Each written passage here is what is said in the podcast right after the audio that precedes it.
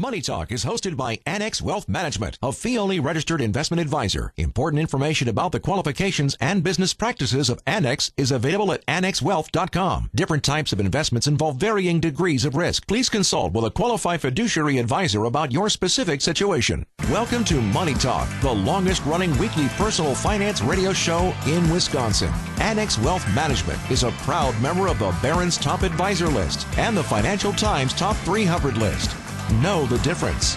Now, here are your hosts, Dave Spano and Mark Oswald. And here we go. It's Money Talk, Annex Wealth Management, Saturday, September 14th. Dave is, what, drying his yard out? Something like like the rest of yeah, us? Yeah, no kidding. Yeah, It's my name's quite a Danny. Clayton. Uh, good morning, Mark Oswald. Good morning. And Derek Felske, good morning. Good morning, Danny. So the golf course is a little soggy for you? What, is it, what does this kind of weather do? Well, I'm going to be out there later today, I believe, If you must. if I must. If you Um, must. You know, it's a short season here, and I want to take advantage of it. Still to come on the show, Destination Retirement. Are we there yet? We're about to uh, get going with what I think is probably our most popular workshop. It certainly is, and we have a lot of people obviously that are interested in that topic, retirement for sure. And so, if you're interested in that, hang around around the bottom of the hour. We're going to have details on our next session. There you go. Also, Jill Martin, our estate planning attorney, talking about leaving money to minors, the right way to do that. There's uh, there's things you need to know, and she's going to cover that. But let's start with our week in review. Well, for sure, Derek. You know, when you start thinking back where we were in December of 2018 and what was going on in the markets, there's been a lot that's been going on. A lot of volatility this summer. August was pretty volatile. September we saw some volatility, but at the end of the day, we're back to being less than a half a percent away from the all-time on the S&P 500. So, talk about what was the catalyst this week for the market movement. Well, there were really multiple catalysts. One, just pure price momentum, algorithms kind of changing their buying tenor from being sellers to being buyers. But, you know, we saw positive consumer data. We saw a better than expected retail sales report yesterday.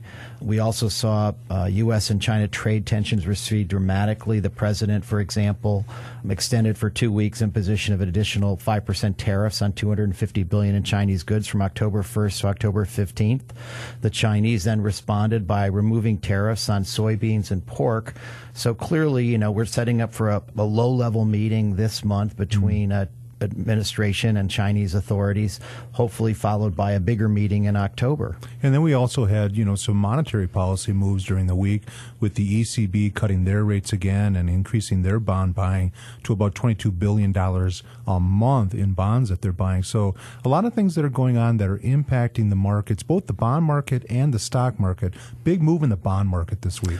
Oh, absolutely. As, as we had said any number of times over the past several weeks, we saw an unprecedented rally in the Treasury market, and we suggested that our clients and those that listened on this show rebalance their portfolios away from higher duration fixed income instruments, which will go down if interest rates rise. And so we've seen the 10 year in 10 days go from 1.43% to 1.88%.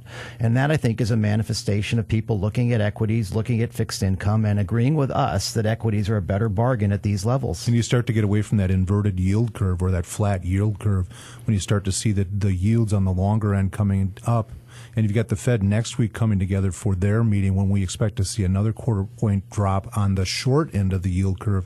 Both of those things are healthy for the yield curve, healthy for the economy. Yeah, and again, we mentioned over and over again that the yield curve is not necessarily a predictor of a recession. It has happened previous to the last five recessions, but there have been several cases where no, no res- recession followed. And it's just another reason why, when you manage investment portfolios, you got to go beyond the headlines and you've got to look at the whole picture, not just what you're seeing from one indicator, but any number of other indicators. And when the consumer is as strong as they have been in the United States and rates are as low as they are currently, it's very hard to anticipate a recession, barring some sort of stock market calamity that could damage confidence. So you always hear people say, don't fight the Fed. So if monetary policy is one of the primary movers of the market, you talk about trade, U.S. companies being able to trade around the world is a big deal, of course. And then, of course, you've got the consumer. 70% of the GDP in this country is consumer spending. Prices of oil have come down. They're talking about a surplus of oil in 2020, which would bring the prices down further. That's essentially a tax break for consumers. People have more money in their pockets. They're spending more money. All those things are healthy for the market. Any changes right now to the portfolio from our investment committee? Uh, we made a couple of changes in our equity income strategy this week. We actually sold an energy holding that we felt uh, really lacked the forward guidance and fundamentals we view to be important in a dividend focused strategy and basically raised some cash.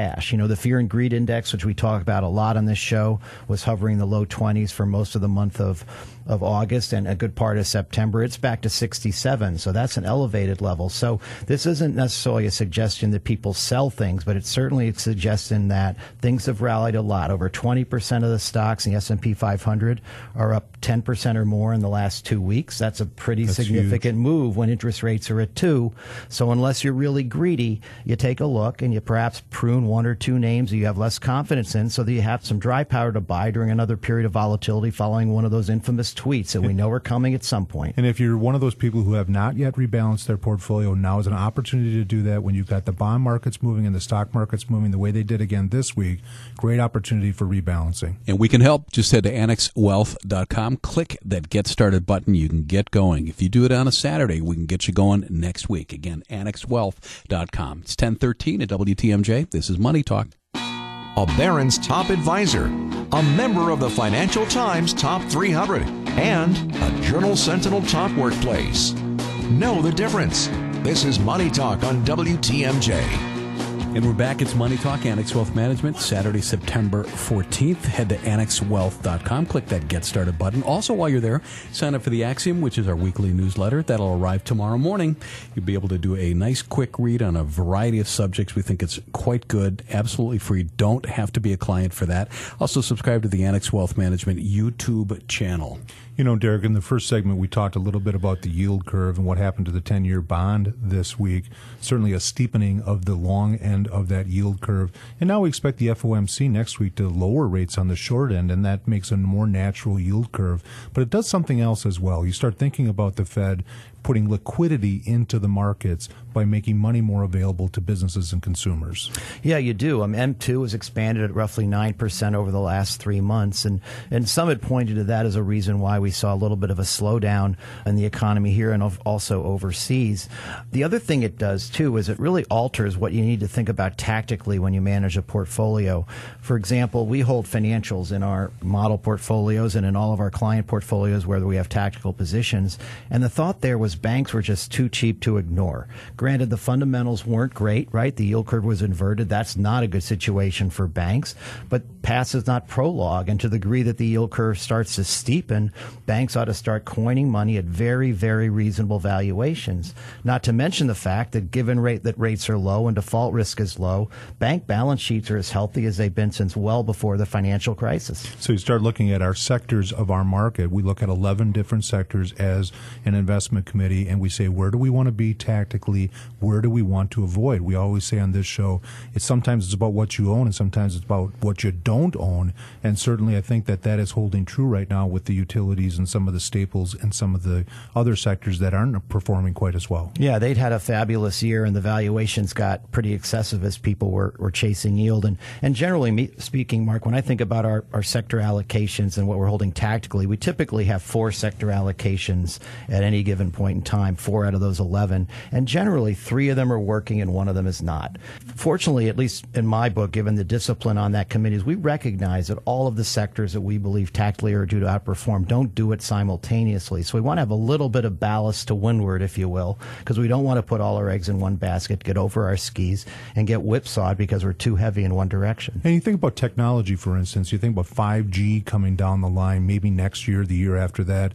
And you can start to do things now in the portfolio from a technology standpoint, thinking that some of the companies that we're investing in today, you know, if the if the sector performs well or holds its own in the current environment, but we expect it to do well in the long term, we can be tactical in that sector because leading economic indicators and things like that that we look at on the committee will steer us in the tactical decisions that we make with the committee and where our investor money goes. And typically, money follows earnings. And if you have a theme, a broad based theme like the deployment of 5G across the globe, that's a theme that overwhelms the cyclicality of the market and the economy. So even though the economy will be slowing, the spending there will occur. There's no doubt it will because there's a race to provide those services and all the ancillary services that will develop from it. So the incentive is clearly there. In fact, it's one of the key things that's coming up in trade is how is the U.S. going to respond to Huawei? Well, our, our guess is that you'll have a small small deal. Huawei will somehow avoid some of the more draconian measures that Trump had suggested initially. The Chinese will like that and perhaps, you know, make some accommodations on intellectual property theft or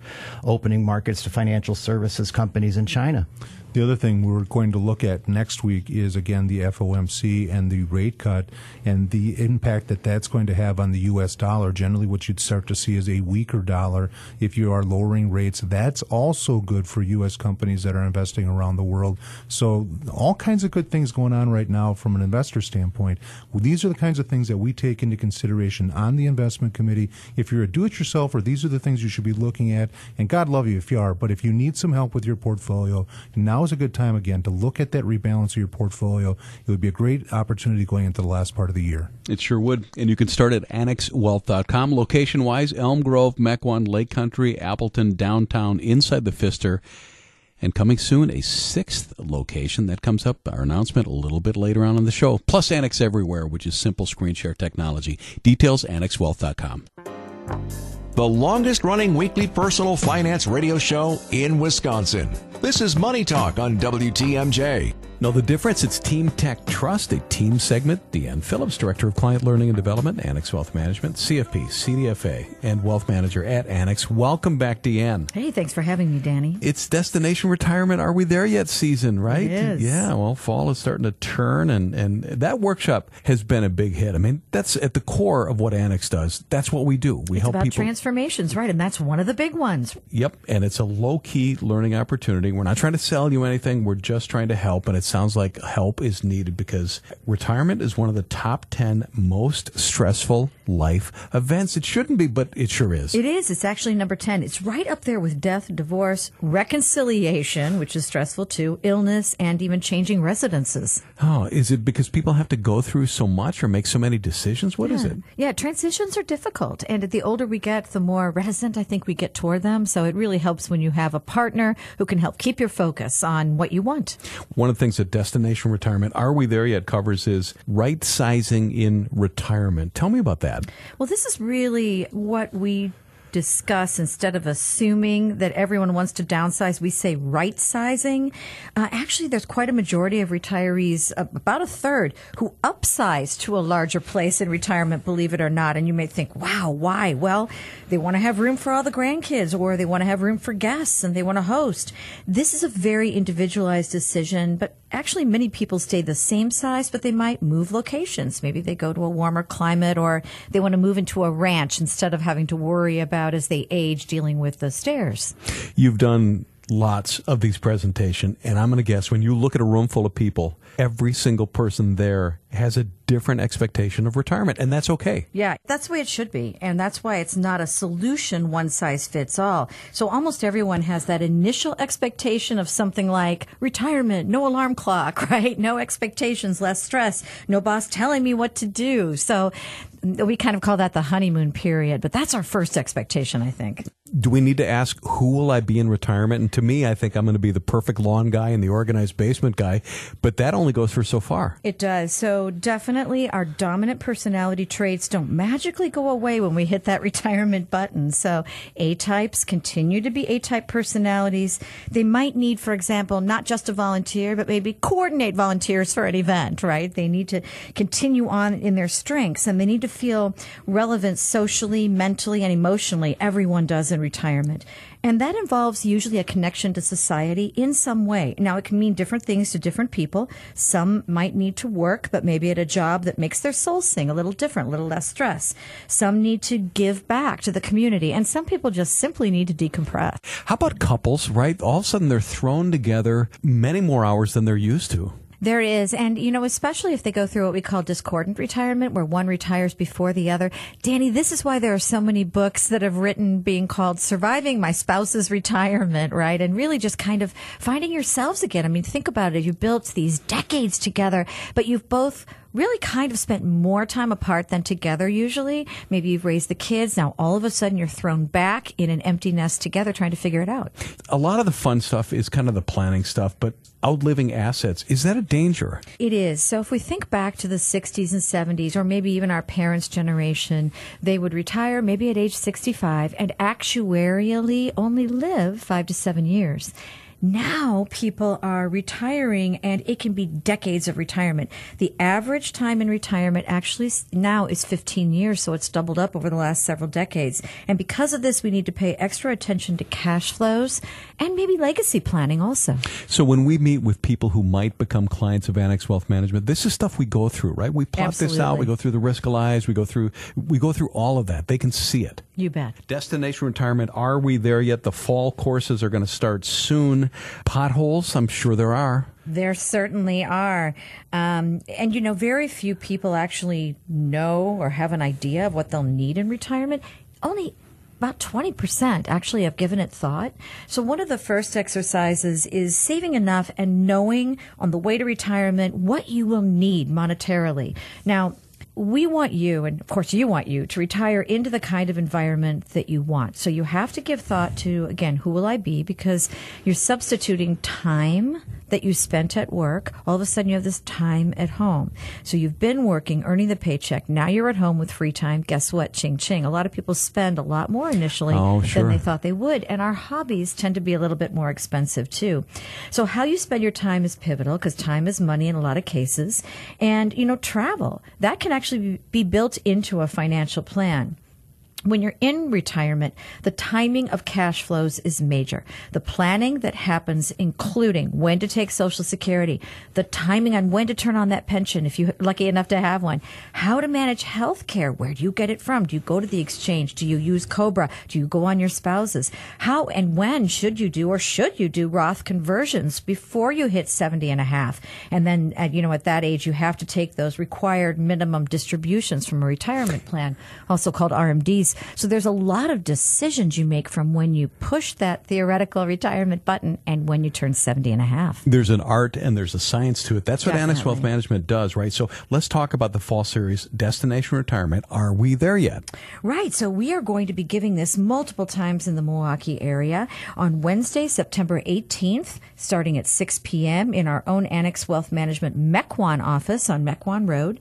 We'll be doing it again on Tuesday, September the 24th, again at 6 p.m. in our mothership, our Elm Grove office uh, on Blue Mound. And then we'll be doing it again on Wednesday, October the 9th at 6 p.m. in our Delafield, our Annex Wealth Management Lake Country location. As always, details on everything we're doing at Annex at annexwealth.com. Just click that events tab and you are up to date. Deanne Phillips, Director of Client Learning and Development, Annex Wealth Management. Thank you for joining us. Well, thank you for having me, as always, Danny. Team Tech Trust. Money Talk is straight talk from a local fee only fiduciary. It's time to know the difference. This is Money Talk on WTMJ. Yeah, we're back. It's time for Ask Annex. Boy, we got a bunch this week. Let's get right to it. First one is from Will. Should investors be optimistic about the upcoming U.S. trade talks? Yeah, I mean, I actually think they should be. I think we've seen a, a de-escalation of the rhetoric in the last several weeks. You know, up to this point, they've had meetings, but the only result of that has been more tariffs, which clearly is not what anybody wants. Nothing has really materially changed ahead of these meetings, but as they as they're ongoing, it's becoming increasingly apparent these tariffs are having a negative effect not just on the Chinese economy, but also on the U.S. economy. And I think that's going to bring the negotiators back to the table. I kind of look at the tea leaves a little bit too, and you think about the pushing back right now of the tariffs that were supposed to be imposed on October 1st. Right now, we only moved back two weeks to October 15th, but there's supposed to be some low level conversations in September, higher level conversations in October. So you wonder if those two things coincide a little bit. Maybe we get a mini deal right now on some of the issues, and then maybe they start working towards a bigger deal long term. Yeah, and, and perhaps make the election a referendum on how the United States want to wants to deal with China going forward. Let's ask Annex. Our next one is from Mark. The S&P is broken out of the 2822, 2945 range. Now what? Didn't it spend most of the week above 3,000? Yeah, I mean, I felt like a bobblehead most of August, right? We are up, we were down, we are up, we were down. But basically, what, what we're seeing is we did break out of that range. Um, valuations, of course, have gotten a little richer because earnings have been roughly flat. But you don't see a lot of speculative enthusiasm. You don't see, you know, high call put ratios. You don't see, you know, great momentum stocks or one sector leading the markets. And finally, what you also see is the consumer discretionary stocks, not just the United States, but overseas have started to turn. The Chinese stock market is actually up more than the U.S. stock market this year. And that could suggest that perhaps global growth is close to bottoming and we could get, see a re- reacceleration of global growth going into 2020. Guys, quick question. Uh, the Dow is the number that gets reported the most in the news, but the S&P 500, is that a little bit more important, or what is the major difference? Why do we watch that one? Well, it's broader. I mean, you're talking about 500 companies in a lot of different sectors. When you're talking about blue chips, those big 30 stocks, you know, different industries, but it's a subsection of the broader markets. Got it. Next one's from Oscar on Ask Annex. What do you think the chances are of a reprise of last year's market weakness in the fourth quarter? You know, Derek, I think we have to look back at last December and November and just remind people what happened at that time. Some people probably don't need a reminder, but we had a really, really tough December in the markets. We recovered all of that and then some, but it was tough. What's the chances right now, or what's different this year than what we saw last year that probably won't make that happen again? Well, there are a couple of things. On December 24th, the S&P was trading at about 14 and a half times uh, next 12 months earnings, which is a very a reasonably low valuation given where interest rates were at that time. But the other thing that was happening then also was the Fed had most recently tightened at the beginning of December, and they obviously made a policy error, which people started to extrapolate. It led to the inversion of the yield curve. It led to a, a slowdown in bank lending and the like. But now the Fed's on the other side of the coin. They've already cut rates once. They're likely to, they're very likely to cut rates again next week. And as you mentioned earlier, fighting the Fed is a fool's enterprise. It is Ask Annex. This one's from Morgan. With the state attorneys general announcing an investigation into Google, how does that impact your view on tech regulation? Well, it's interesting because you look at the FANG stocks and the ones that are under attack Facebook, Google, Amazon, Netflix, all, all those companies are, are in, in, the crosshairs to a certain extent. And I think that the cost of regulation, the cost of defense has become just a cost to these companies. I think they start to look at the sanctions that they're having around the world as being a part of doing business. So I don't know that it, materially affects the stock price of a company like that when it's kind of baked into their cost structure. Yeah, I mean, I just remember back when, you know, Microsoft was subject to the same kind of scrutiny about 15, 20 years ago. And, and basically the stock was dead money for about a decade. And, you know, a lot of their efforts were spent on defending themselves about whether or not they were, you know, trying to, to basically clobber Netscape and other challengers to their uh, franchise. But it is something to pay attention to. And the other thing, we reason we pay a lot of attention to it is many of these companies are very large weightings in these uh, these indexes, especially the S and P 500, and the forward trajectory of their prices will impact that index dramatically. And as Ask Annex on Money Talk Annex Wealth Management, it is 1040. About 15 minutes ago, uh, Deanne Phillips was talking about destination retirement. Are we there yet? Gotten a couple of questions about when that happens. Uh, the first one, and this is the fall series, happens next Wednesday, Wednesday the 18th, 6 o'clock at Annex Wealth Management, Mequon office. Then Tuesday, September 24th, 6 o'clock at Annex Wealth Management in Elm Grove. And Wednesday, October 9th, 6 o'clock at Annex Wealth Management, Lake Country. Complete details at annexwealth.com. Just click that events tab. Planning and investment insight from a fee only fiduciary and we put that in writing. You're listening to Money Talk on WTMJ. Know the difference? It's Team Tech Trusted at Annex Wealth Management. Joe Martin is the estate planning attorney here, and she works with clients on a wide array of matters, including what we're going to talk about today. Welcome back. Thanks, Danny. Leaving money to minors. Now, I'm thinking trust fund babies. I think that's the first phrase that comes to mind, and I've known some, and they've been A, insufferable, and B, it hasn't gone well. Well, it depends on A, the dollar amount, but trust funds are generally actually a pretty good idea. And I think today we'll talk about what are some of the alternatives, and maybe you might get turned around that the trust fund might be the better of the four. Okay. All right. Here we go. The typical arrangement, right? Spouses would leave money to the other spouse in the event that one of them died, right? That's a the beneficiary, the that's primary. a pretty typical estate plan where Okay. you know married couple leaves everything to each other, and then when the second of them passes, it passes on to the kids. But it doesn't always work that way, right? If something tragic happened, but then there's plenty of single parents too. Correct. And so it's important to think about if something happened to you and you were the sole parent that was alive, whether it's because a spouse predeceased or passed away at a very young age, or there's a divorce and, and they're just not in the picture anymore, those types of things, it's important for people to think about. So I was reading up about this and I came across the phrase property management, and that seemed really clinical, like it was a series of buildings or something. property management. What do you think about that? So, property management, I guess how I would look at it from my lens in doing this for a long time is is when you leave money to minors, they don't have capacity to own any. So, you become an adult once you legally turn 18. So, what happens is is when you leave something to someone who's under 18, somebody needs to manage it. Whether it's they get left a house, somebody needs to take care of that house for those children, somebody needs to manage finances or a bank account for those kids that's what I guess property management would be, but I guess I don't I don't term it in that kind of phrase. It made me think. Sure, there is more than money. There's there's a house. There's there's other stuff. Boats. There's cars. Absolutely. So to properly pass money to kids, is this set up via a will or is this a trust? It can be both, or it can be none of the above. so, what happens is we work with a lot of clients who they use beneficiary designations, right? So, maybe they say, I leave my IRA to my spouse, and in the event that my spouse passes away before I do, I leave it to my kids. That's a very typical kind of estate plan and beneficiary designation form.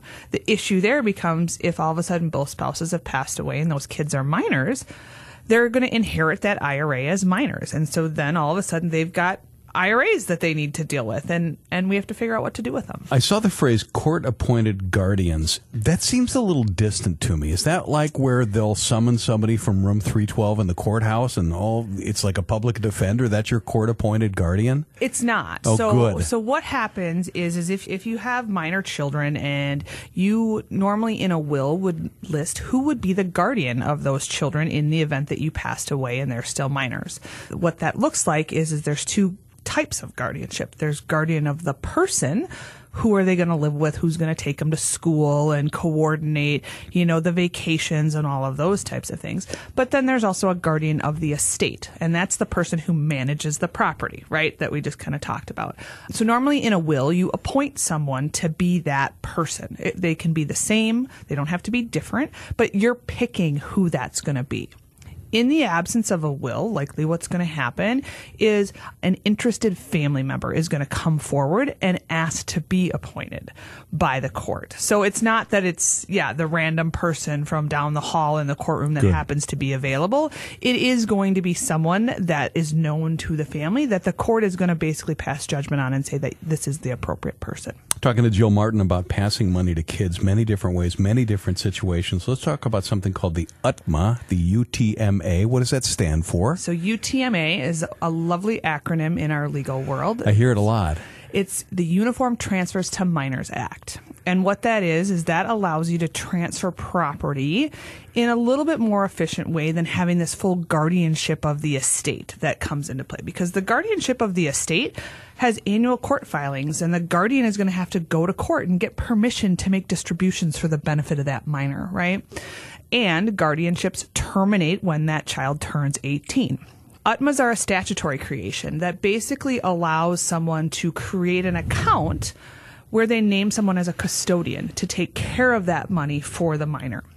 The difference with the UTMA account is it extends it out to 21 at least, but it also doesn't have the court supervision over it. So that custodian who's who's taking care of those funds can use those funds for the minor without having to get court approval to do everything. So UTMA, to me, and I didn't go to as much law school as you did, sounds cleaner, better. Uh, depends on your facts and circumstances is my answer in my legal world, Okay. right?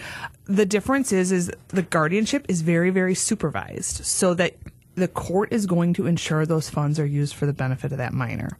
The UTMA account doesn't have the court involvement. So if you pick a custodian who's not real great with money, they could start potentially siphoning that money off for themselves rather than for the minor. So there's some pros and cons with both of them that depends on who it is that you trust to be that person. But generally, the UTMA is going to be less invasive from a, an administrative standpoint. So no matter what, when the when the person, the kid turns 21, they get it all. That is going to be their account going forward. And so what happens is is you know, like at Annex, we have we have uh, UTMA accounts for clients where maybe a grandparent set it up for a child, right? And so what happens is is legally that child becomes the owner of that account when they're 21, and therefore they have full control over that account. Could that be a disaster? 18, 21, Right. 40, I don't know. I mean, right.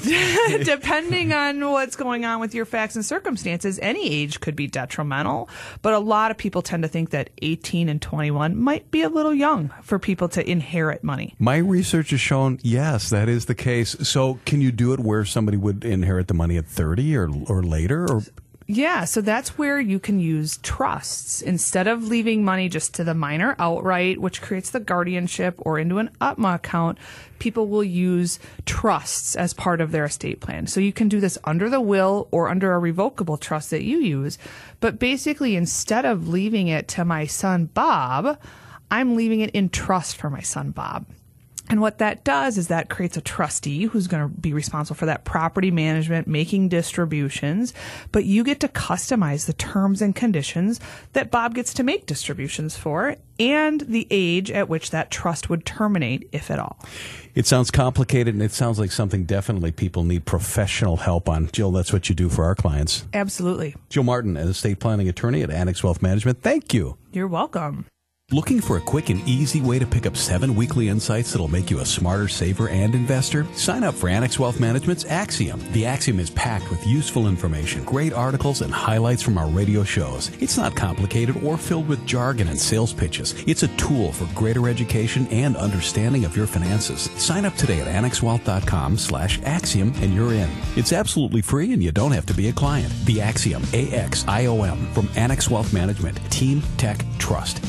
AnnexWealth.com. W277CV and WTMJ Milwaukee. From the Annex Wealth Management Studios, this is News Radio WTMJ.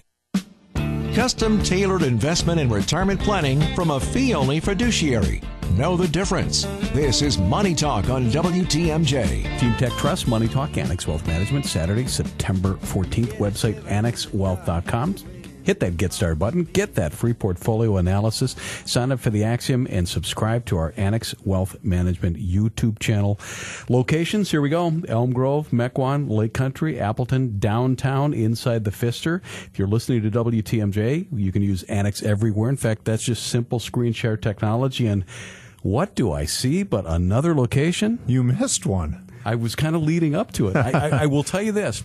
So I'm driving southbound 43 into work in the morning, and there on that beautiful left hand read billboard, Annex Wealth Management supporting UW Athletics. So that kind of is a hint. It is, and you know, if you're a, a Badger alumni, and there's no football game this Saturday, unfortunately, but uh, we're getting geared up for Michigan next week. But in the meantime, we have uh, forged a relationship with the university athletic department and the alumni to provide wealth management services to anybody in Madison, but specifically working with the university. And I think it really acknowledges again the movement within our industry towards the fee only concept and the fiduciary concept of working with somebody. When you get into a relationship with somebody like the University of Wisconsin, I mean, it's pretty heady stuff. It's a great, great organization wonderful alumni association. I've got many, many friends that went to school there. One son graduated from there. You've so written a couple I've written there? some tuition checks there. Yeah, my friends. And uh, when I think about being in Madison, I think about the opportunities because there's so much going on in Madison. It's growing. It's it's a tech savvy environment right now. You've got a lot of things going on there. That is this mini kind of uh,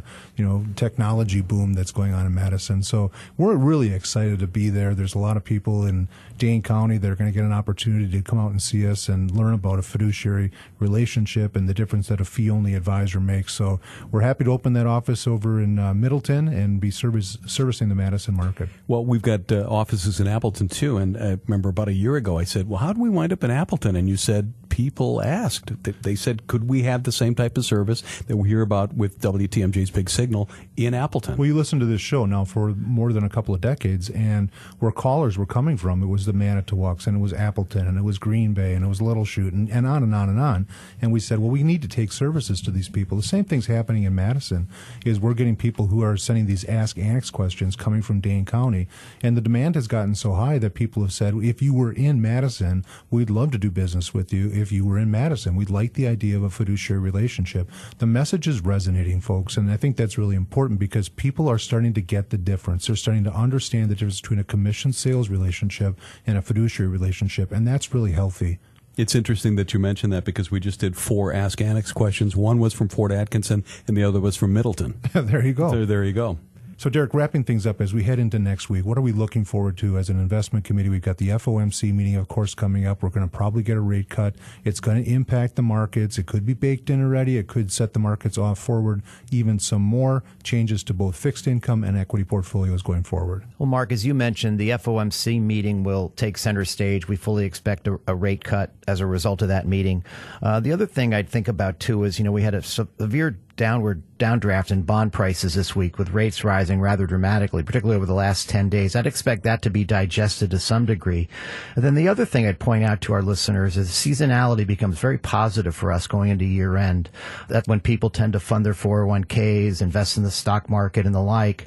And this year, despite the fact that the S&P 500 is up 20%, we've seen 71 billion come out of U.S. mutual funds and ETFs. And that to me is a sign that there's more ahead for the stock market market. So sometimes we see that euphoria of people trying to move money into the markets when it's going up, and they're too late to be doing that. We're not seeing that right now. So it would be a good opportunity again to rebalance your portfolio and look at what your holdings are. Give us a call if you want some help.